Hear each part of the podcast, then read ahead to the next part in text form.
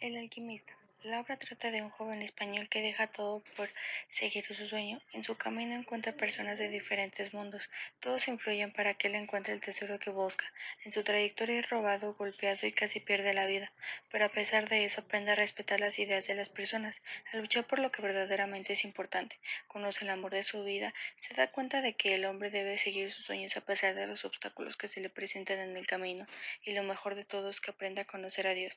Nunca olvida a la gitana que le dice que su tesoro está en las pirámides de Egipto, al rey de que le ayuda a tomar la decisión de ir a buscar de su tesoro, al ladrón que se lleva su dinero y por eso tuvo que aprender a comunicarse con las personas aunque no hablan el mismo idioma, al pastelero que le dio de comer a cambio de trabajo, al mercader a quien ayudó a levantar las ventanas de su negocio y en donde juntó el dinero suficiente para iniciar su viaje, al inglés que la incluyó para conocer la alquimia, a Fátima que se convirtió en la mujer de su vida y al alquimista que lo guió hasta encontrar su tesoro.